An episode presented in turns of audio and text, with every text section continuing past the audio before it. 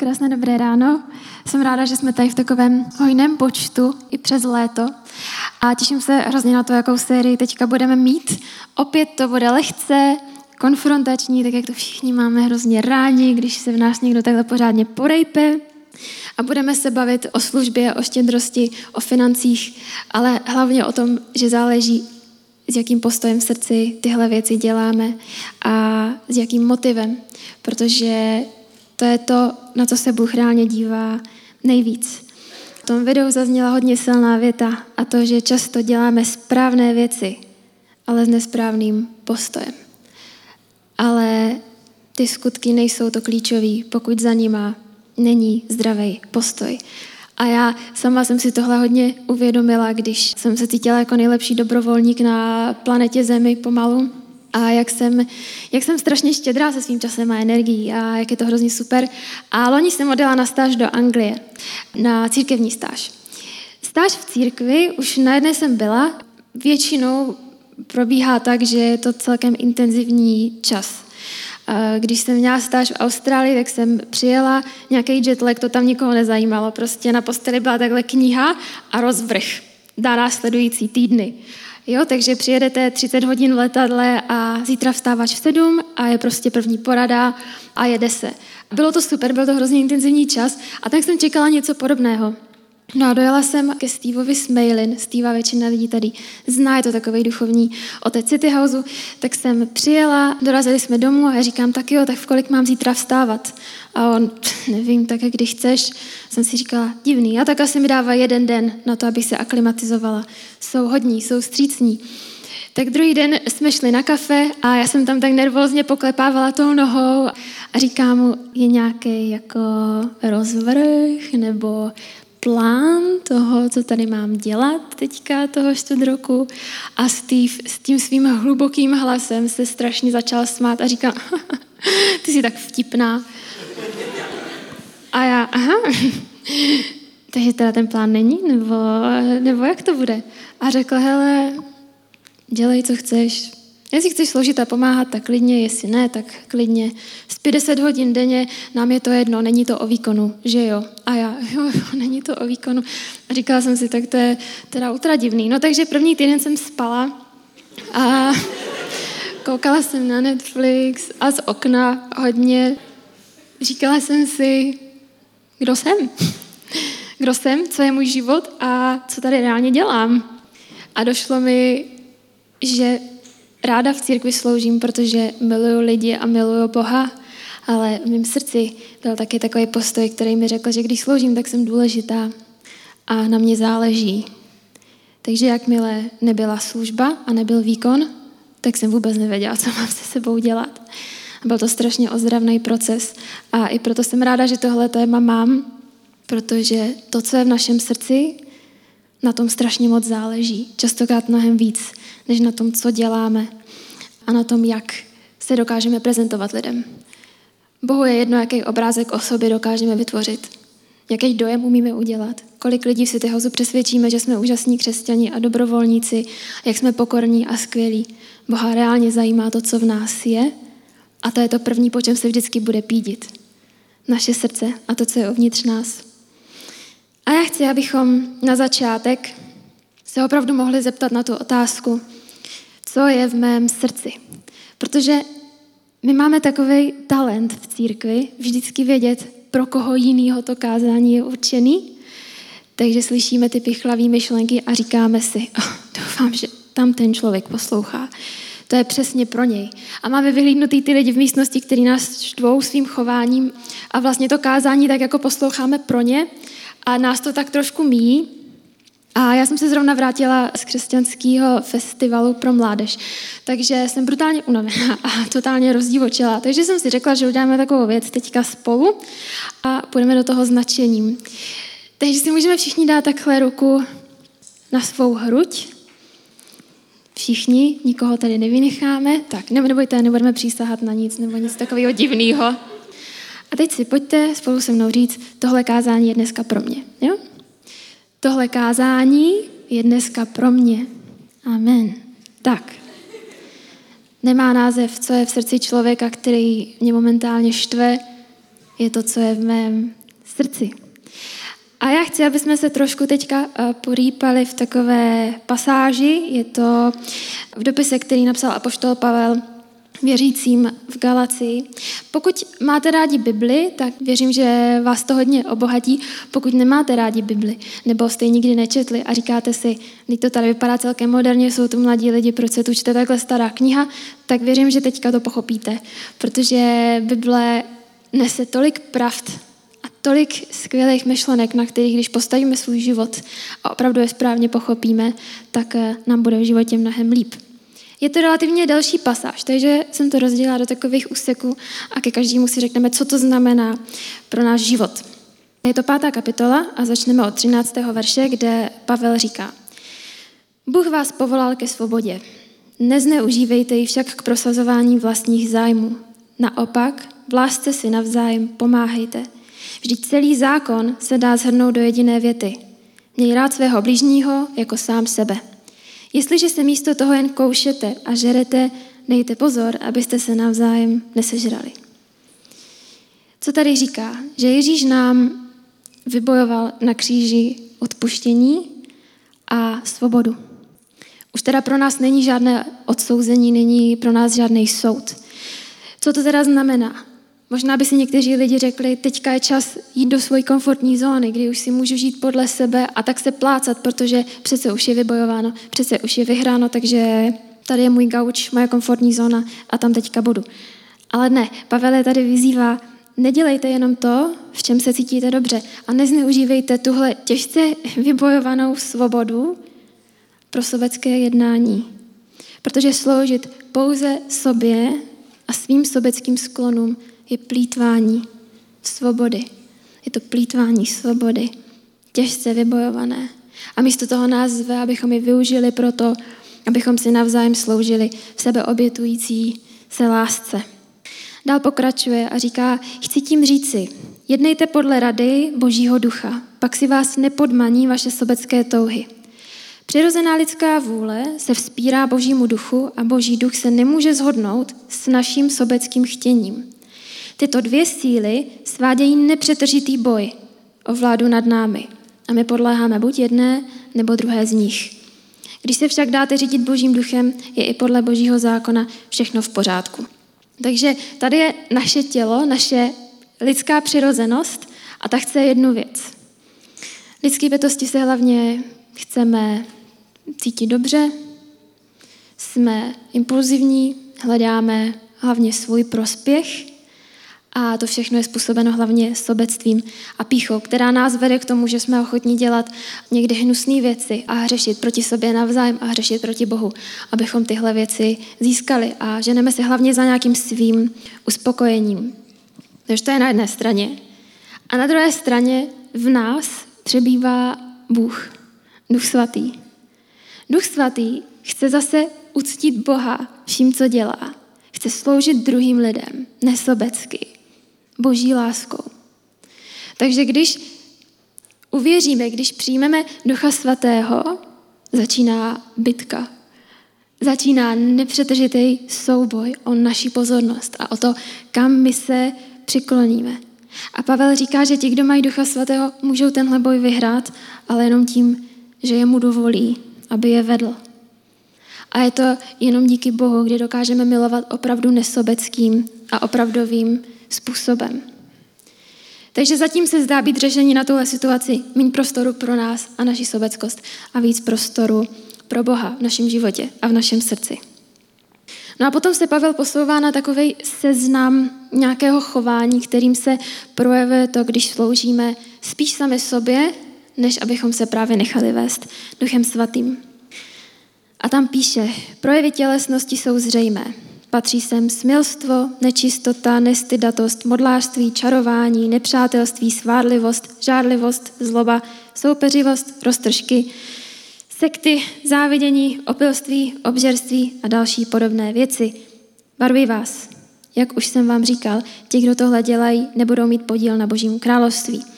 Ovocem ducha je pak láska, radost, pokoj, trpělivost, laskavost, dobrota, věrnost, mírnost a zdrženlivost. On tady uvádí příklady hříšného chování. Co to je hříšné chování? Je to mnohem víc, než to, že jsme porušili nějaké boží pravidlo a Bůh, hrozný soudce nahoře si řekne, hříšník, a zaplásne nás prostě svojí palicí. Hříšné chování je chování, které ničí náš život. A když se koukneme na ten seznam, tak není ani tak těžký tomu uvěřit. Je to chování, který rozhodně neodpovídá tomu životu ve svobodě, kterou díky Ježíši můžeme mít. A my si je trošku projdeme, abychom věděli, co přesně ty slova znamenají a jak se reálně můžou projevit. Ty první tři věci, které uvádí, to je smilstvo, nečistota, nestydatost, ty spadají do kategorie sexuality. Odkazují tam na jakýkoliv druh sexuální aktivity, která je mimo manželství a na myšlenky, které jsou motivované hlavně nějakým tělesným a sobeckým chtíčem. Potom uvádí dva hříchy, které souvisejí spíš s náboženstvím a se spiritualitou. A to první je modlářství, což je uctívání modly a jiných bohů.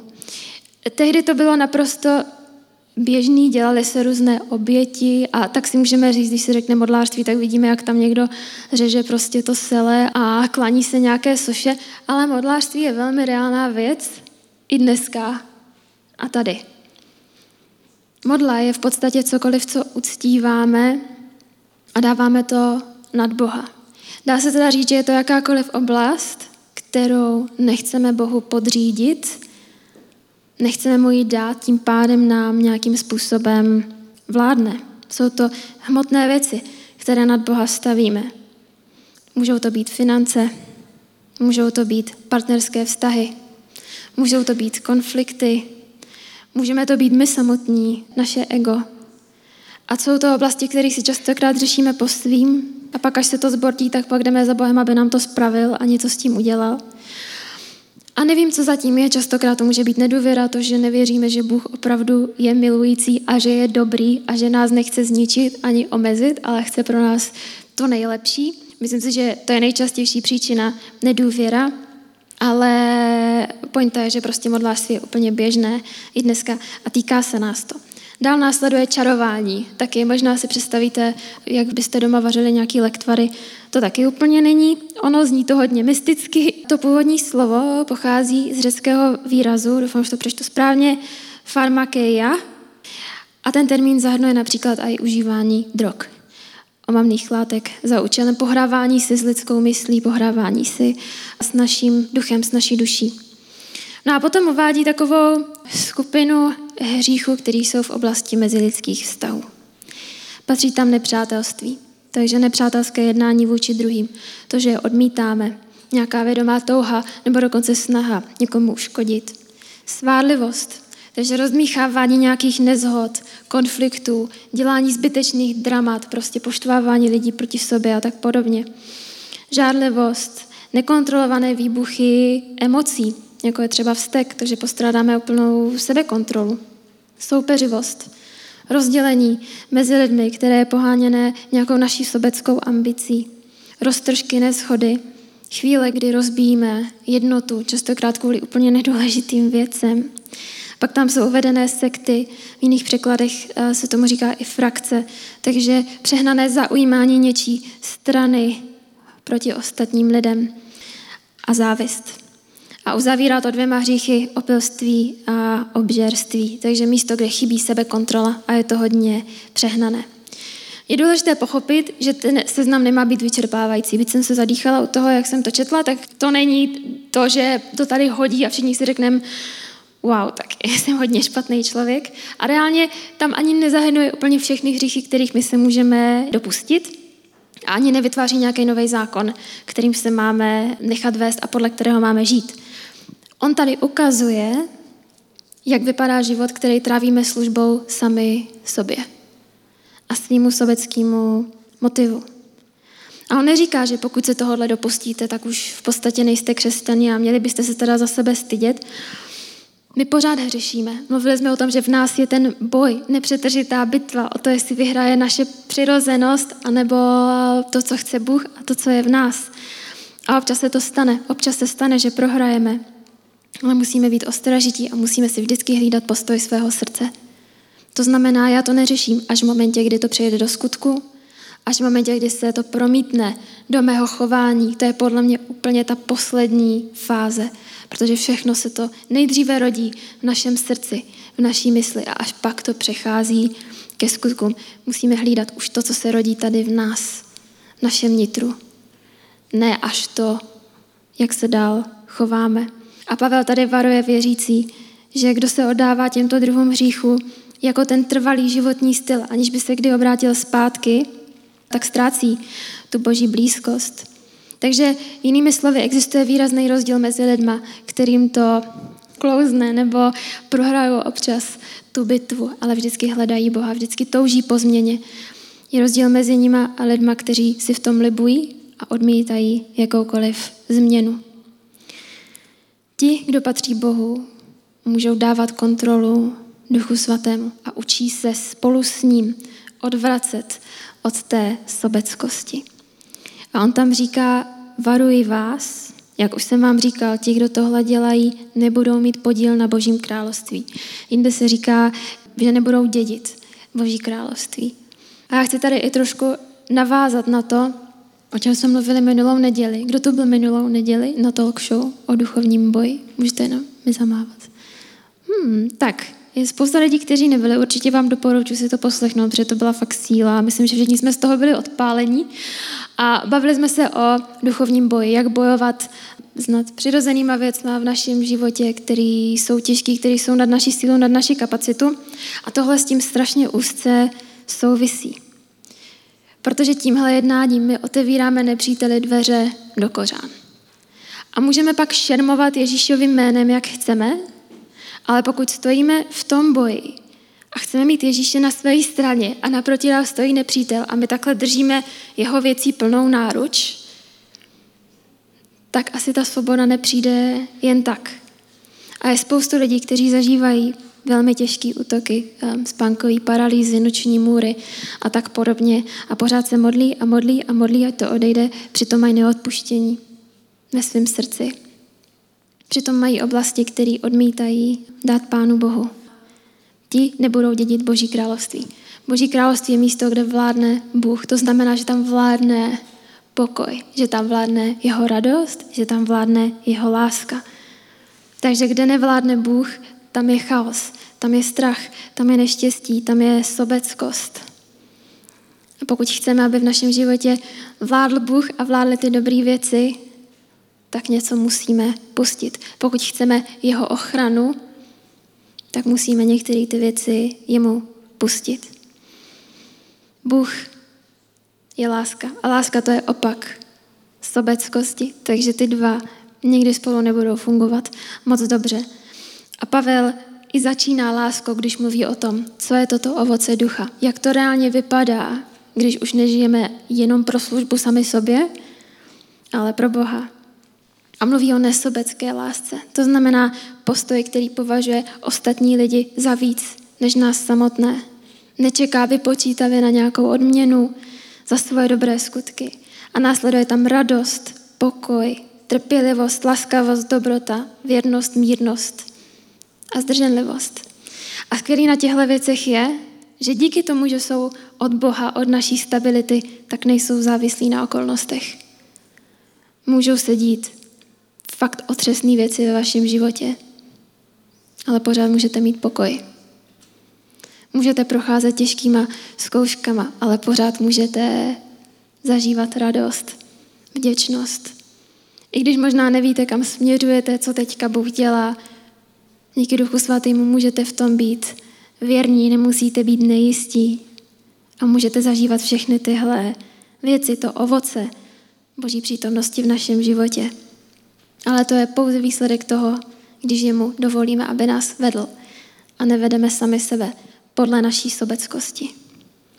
Takže tady v té pasáži jsme viděli, jak vypadá život, ve kterém používáme svoji svobodu pro službu sobě samým. A co pak působí život, ve kterém sloužíme druhým lidem spolu s Duchem Svatým. A já si chci teďka podívat na takovou klíčovou věc a je to jakoby takový obraz, který jsem měla. Jakoby naše srdce bylo jeden ostrov a nějaká naše lidská přirozenost a ty špatnosti druhý ostrov. A ten seznam toho hříšného chování je prostě velký, obří náklad, který k nám jede. A my jsme mu postavili most. Postavili jsme mu most, přes který může tak nepozorovaně dojet až do našeho srdce. A tím mostem je pícha, ve které často zůstáváme, která je často neodhalená a ve které často vůbec nejsme schopni vidět reálně sami na sebe. Pícha je podle mě jeden z těch hlavních jedů, který dokáže otrávit celé naše srdce, naše přemýšlení, naše motivy, naše vztahy, naši službu a náš postoj. A na rovinu s píchou zápasí každý jeden z nás.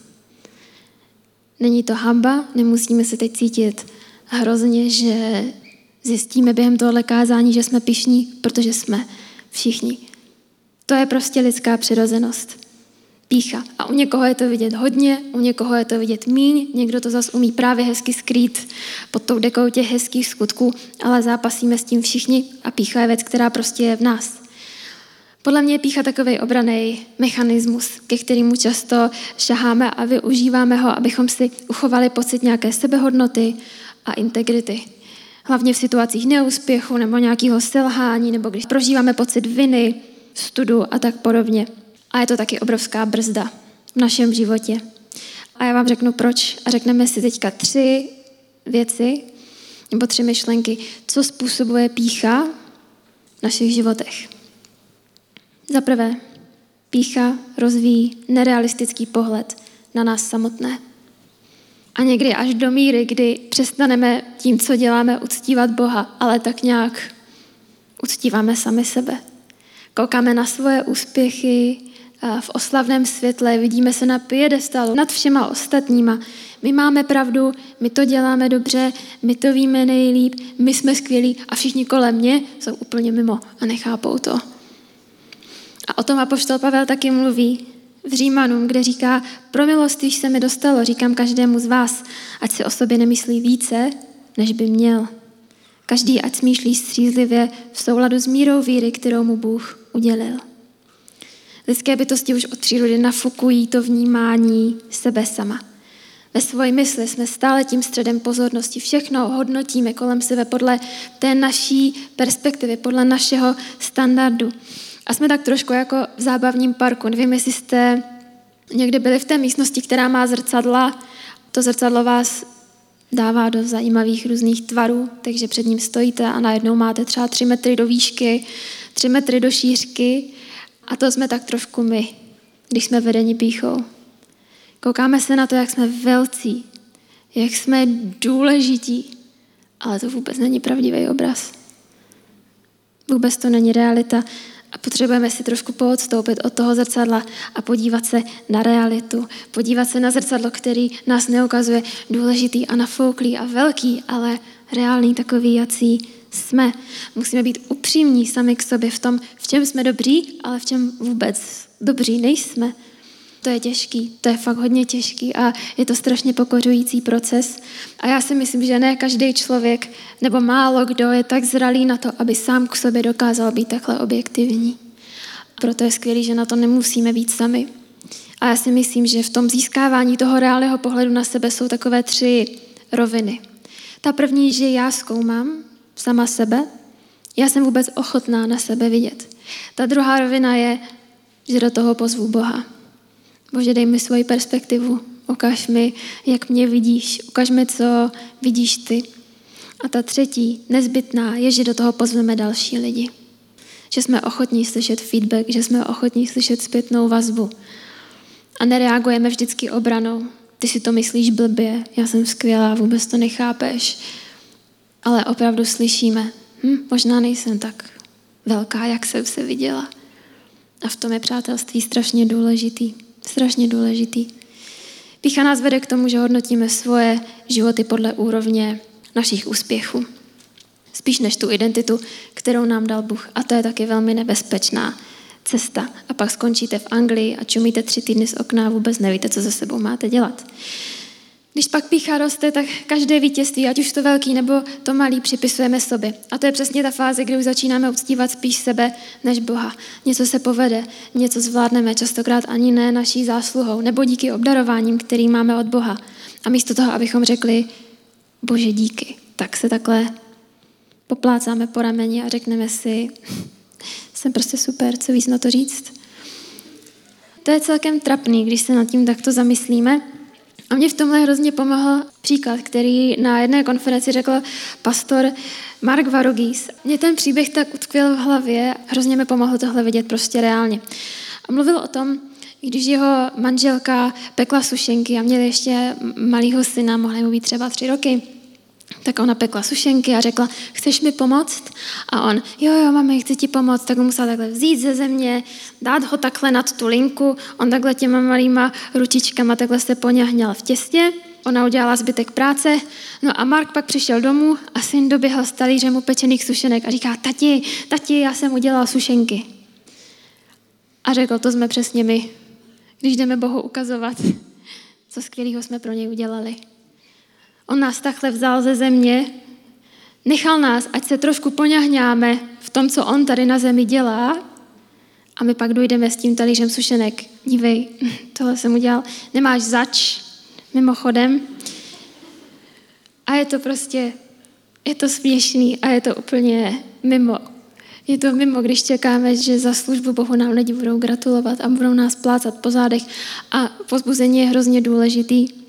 Je hrozně důležitý vědět, že dobrovolníky, který máme, tak eh, že si jich vážíme a jsme rádi za to, že tady jsou, ale já věřím a chci věřit tomu, že oni to nedělají kvůli té pochvale. Že to nedělají kvůli tomu, co za to dostanou, ale prostě pro Boha. Protože sloužit Bohu, to je, to je výsada. To není laskavost. My mu neděláme žádnou laskavost tím, že jsme tady a poskládali jsme židle, udělali jsme kafe, napsali jsme kázání. To je výsada, ne laskavost. A Bůh se z nás nesedne za tohle na zadek. A já se do toho vždycky vrácím, když jsou křty. A když vidím ty příběhy lidí, kteří byli někteří úplně v háji, úplně ztracený ve svém životě, možná už ani nechtěli tady být, a pak přišli sem a Bůh se jich dotkl. A nějak k ním promluvil. A najednou tu pláčou slzy radosti a mají úplně nový život. A já vždycky, když to vidím, tak si říkám, je to čest, že tohle může být součástí. Je to výsada. Ty mi, Bože, nemáš za co děkovat. Já děkuji tobě za to, že nemusím dneska sedět doma s kocovinou a přemýšlet, co se zbytkem dne, ale můžu dělat něco, co má smysl, můžu tě znát, můžu být součástí příběhu, který vypadal, že tam není žádná naděje. A teď jsou ti lidi strašně šťastní ve svém životě. Je to hrozně pokořující. Druhá věc, pícha ničí naše vztahy. Díky píše se stáváme spíše solo hráčem. Je to taková one-man show a spíš než bychom hledali tým a budovali se navzájem. Na pomoc začínáme pohlížet jako na slabost a ten náš život tak nějak pořád směřuje víc a víc dovnitř, než ven. Pícha působí všechny ty hříchy z Pavlova seznamu v té oblasti spojenými se vztahy. Nepřátelství, svádlivost, žádlivost, zloba, soupeřivost, roztržky, závistivost. A jsou to přesně tyhle hříchy, které nás od sebe odhání a oddělují. Protože při pohledu na sebe do toho obrovského zrcadla jsme tak zaujatí, že už se trošku zapomínáme koukat i kolem.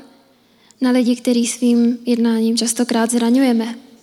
Zklamali jsme jejich důvěru, nějakým způsobem jsme jim ublížili. Nevidíme to, protože furt koukáme jenom do toho zrcadla, kde jsme takhle širocí a takhle vysocí a máme pocit, že celý je to tady vlastně jenom o nás. Pícha nás taky vede k tomu, že přistupujeme k životu podle standardů těch našich úspěchů. No a pak se zlovíme na ostatní, protože oni ten náš standard nedodržují. Když si dávno, je to možná rok a půl, ale budeme dělat, že to je strašně dávno, jsem, myslím, že to bylo tak v období toho covidu, sloužila vlastně každou neděli, třeba půl roku v kuse. A na jednu stranu mě to vyčerpávalo a říkala jsem, že mě to vyčerpává, na druhou stranu jsem si říkala, jsem nový dobrovolník prostě tady, přímo před váma. Potom třeba přišel jeden člověk z týmu, který sloužil třeba dvě neděle za čtyř ten měsíc a řekl, já jsem unavený a potřebuju pauzu. Ve mně se to úplně tak jako vzedmulo a říkám si, prosím, ty vůbec nemakáš tolik, co já a ty potřebuješ pauzu? Já potřebuju pauzu. Já potřebuju pauzu a nemám ji, protože jsem skvělý dobrovolník a neřeknu si nikdy o pauzu. My se dokážeme na lidi naštvat. Jenom za to, že nedodrží nějaký náš standard, který je vymyšlený, který je založený na píše a většinou naprosto nezdravý. Začínáme pak v těch vztazích být vypočítaví. Řešíme, kdo by v tomhle konfliktu měl přijít první. Vždycky samozřejmě druhá strana, nikdy ne já. Protože vždycky druhá strana to víc pokázala než já. Nebo se s člověkem začneme bavit, abychom od něj dostali nějaké výhody a nemáme moc zájem dát mu cokoliv zpátky. Pícha dělá vztahy jenom o nás a o našich benefitech, ale vztahy takhle nemůžou fungovat. A proto tam, kde je pícha, tam chybí to reálné propojení, to opravdové propojení, na kterým ty vztahy mají být založeny. A třetí a poslední, pícha nás pozbuzuje kritiku. Pícha vytváří pohled na život, který vidí hlavně ty negativní věci spíš než ty pozitivní. Samozřejmě u ostatních lidí hlavně. Rychle je odsuzujeme za jejich chyby, za jejich selhání a trošku zapomínáme na tu skutečnost, že i my máme chyby a že i my selháváme. Náš život začíná být spíš o nějaké soutěživosti a hodnocení, než o jednotě. Soucit a milost začíná nahrazovat spravedlnost. Takhle to má být. Emoce, to, komu ublížím po cestě, to je vedlejší. Hlavně spravedlnost a pravidla na prvním místě. A Ježíš se tohle otázkou taky zabýval ve svém kázání nahoře, kde řekl, proč vidíš třísku, která je v oku svého bratra, ale nevšímáš si trámu, který je ve vlastním oku. Nevím, jestli jste to někdy zkusili představit, je to extrémně vtipný, si představíte trám v oku. Každopádně vede nás to k tomu, že spíš než neustále poukazovat jenom na nedostatky lidí kolem nás, by bylo někdy fajn být taky upřímní sami k sobě ohledně svých vlastních nedokonalostí. A opět ta kritika, ta přehnaná kritika, vidím to jako obraný mechanismus. Protože když řeším druhý lidi a co je špatně s nima, tak nemusím řešit sebe. Když kritizuju ostatní a to, co dělají a jak to dělají, tak se cítím, že já jsem vlastně nad nima a že já jsem lepší, protože já mám to právo to skritizovat. A my Češi speciálně tak rádi kritizujeme. A myslím si, že kdyby se každý z nás nejprve podíval do svého srdce, tak si myslím, že bychom zjistili, že to, co my tak strašně rádi kritizujeme na ostatních, v sobě máme taky. Ve velké míře to, co kritizujeme u ostatních, s tím sami zápasíme. A kritika je jenom prostředek, kterým odvádíme pozornost sami od sebe. Blížím se už k závěru. Chci jenom zhrnout. Viděli jsme ten náklad těch špatných postojů, to jednání, o kterém se píše v Galackým. Viděli jsme ten most, píchu, která nám dovoluje to převážet do našeho života, do našeho srdce. A teď bych chtěla, abychom vzali tu bombu a ten most. Jsme mohli prostě odpálit pryč. Jak se říká vyloženě spálit mosty, spálit tu příjezdovou cestu. Naše obrana proti píše. To je pokora. Pícha, jak už jsem říkala, to je nepolápitelný nepřítel. Ona tam vždycky bude a je jedno, jak moc se ji pokusíme zabít, prostě vždycky tam bude to malý semínko a jenom na nás bude záležet, jak moc ho necháme vyrůst. Pícha vždycky bude naší tendencí, vždycky bude naším pokušením a proto je strašně důležitý pořád posilovat tu svoji obranu. Pokorné srdce, to je něco, o co můžeme reálně prosit Boha. A to je skvělé, že to nevisí teďka jenom na nás a jak my si s tím poradíme. A to nejlepší, co můžeme udělat, je opravdu přijít za Bohem a říct mu, Já potřebuji pokořit, já potřebuji zlomit. Chci vidět věci tak, jak je vidíš ty. Chci tvoji perspektivu. Lidi mě štvou, soutěžím s nima, nepřeju jim třeba dobré věci, nevím, cokoliv to je. Dej mi tvoji perspektivu, dej mi pokorné srdce, uč mě pokornému srdci. A Bůh to dělá a na tuhle modlitbu vždycky odpoví. Má cenu se pokořit, protože reálně, když se pokoříme, můžeme si být jistí, že Bůh udělá mnohem, mnohem víc, než bychom dokázali udělat my sami.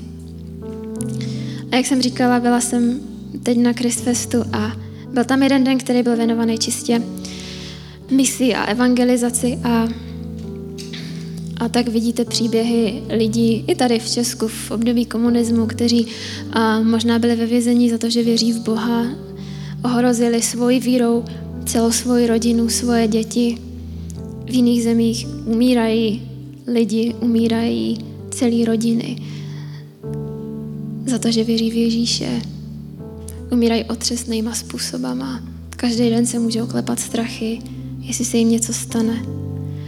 A když se s tímhle vědomím kouknem na některé naše sváry, na některé naše žabomyší války tady, je to prostě trapný.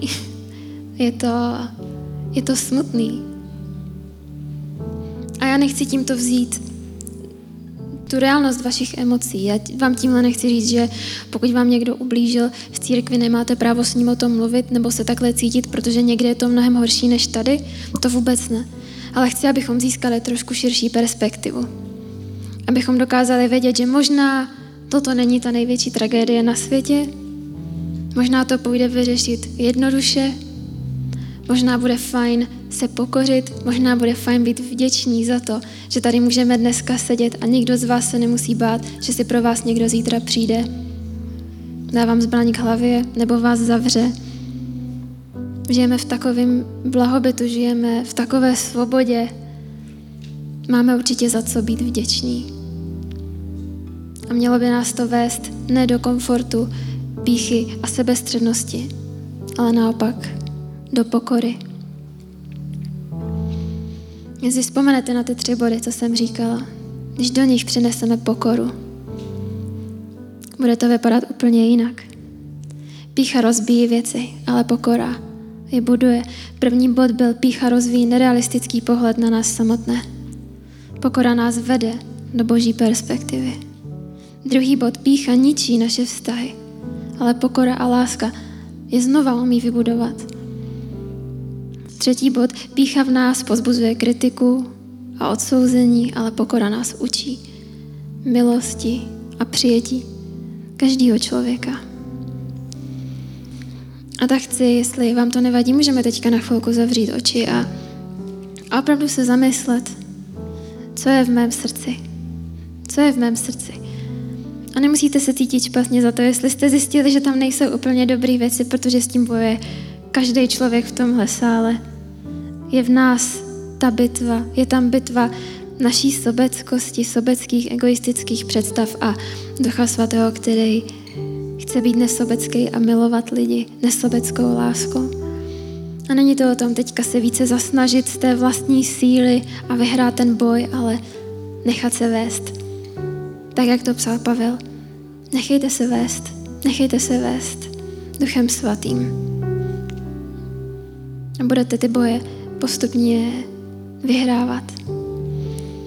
A já teďka chci dát možnost tam, kde, tam, kde jste, tam, kde jste teď s Bohem a přemýšlíte, chci dát možnost k pokání.